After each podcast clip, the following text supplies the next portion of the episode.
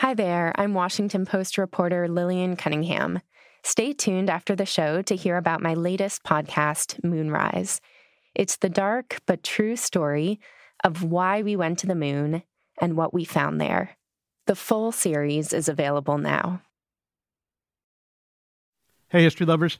I'm Mike Rosenwald with Retropod, a show about the past rediscovered. There's this New York Times article from January 25th, 1942, and it reads like the beginning of a crime novel. The city's mayor, Fiorello LaGuardia, makes a surprise visit to the New York Police Commissioner. He's come there on the basis of some very interesting information. The mayor is afraid that the police aren't working fast enough to seize a certain contraband and he's worried that the powerful financial backers of the illicit items will seek a federal injunction against police raids to get them off the street.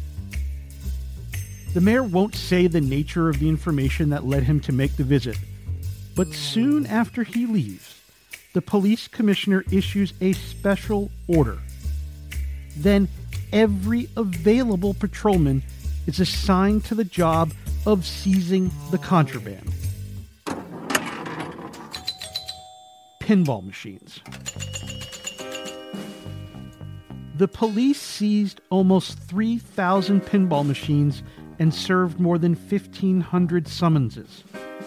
And in a show of force, real force, Mayor LaGuardia then proceeded to smash the machines with sledgehammers while photographers took pictures. He'd been fighting against the machines for his entire time in office about eight years at that point. He was convinced that the pinball industry was operated by criminals and the shady underworld. He described it in an affidavit as a $20 million a year racket. Other major cities followed in targeting the machines. Washington, D.C. issued an order making pinball machines illegal after what the Washington Post described as a lengthy investigation launched by complaints from parents and teachers that school children were feeding lunch money into the electrical maws. In New York, the city banned all pinball machines that were used for gambling. That meant any machine that paid winners in money or in the very dangerous rewards of free games or prizes. It sounds silly now, but the thing is, LaGuardia might not have been wrong in worrying that pinball machines were part of the city's seedy underbelly. For one thing, pinball machines back then didn't have flippers, so it was a game of chance more than a game of skill, and that made claims that these were gambling devices more plausible. A succession of New York mayors were able to make convincing cases that pinball did in fact have mob ties. Mayor William O'Dwyer, who succeeded LaGuardia, was, if anything, even more dedicated to the crusade against pinball machines.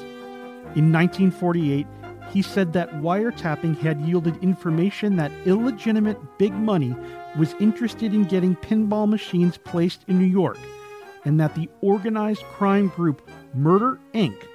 used pinball machines to recruit their killers. When he found out that pinball machines had returned to New York shops, he sent an army of plainclothes police officers out to play them and determine if they were being used for gambling. The New York Times ran a story in 1948 about a policeman named Frank Barron who went into a cigar shop to test out a pinball machine called the Marvel Pop Up. Barron put a penny in the machine, played five games in a row, and on the fifth, he won a free sixth play. With that, he turned around and arrested the shop owner for unlawful possession of a gambling machine. Pinball kept its reputation as a slimy and disreputable pastime for years.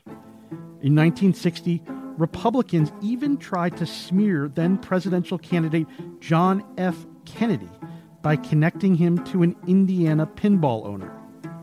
More than 30 years later, it was looking likely that the mayor would sign a bill bringing the game back to New York City. On May 31, 1976, the Times About New York column went out to talk to people in the city's arcades about the possible return of pinball. One man told the reporter he didn't think he'd see the day. I'll believe they're back, he said, when I get to play one. The very next day, pinball was legal once more. I'm Mike Rosenwald. Thanks for listening. This episode was adapted from a story written by Ben Guarino for the Washington Post. And for more forgotten stories from history, visit washingtonpost.com slash retropod.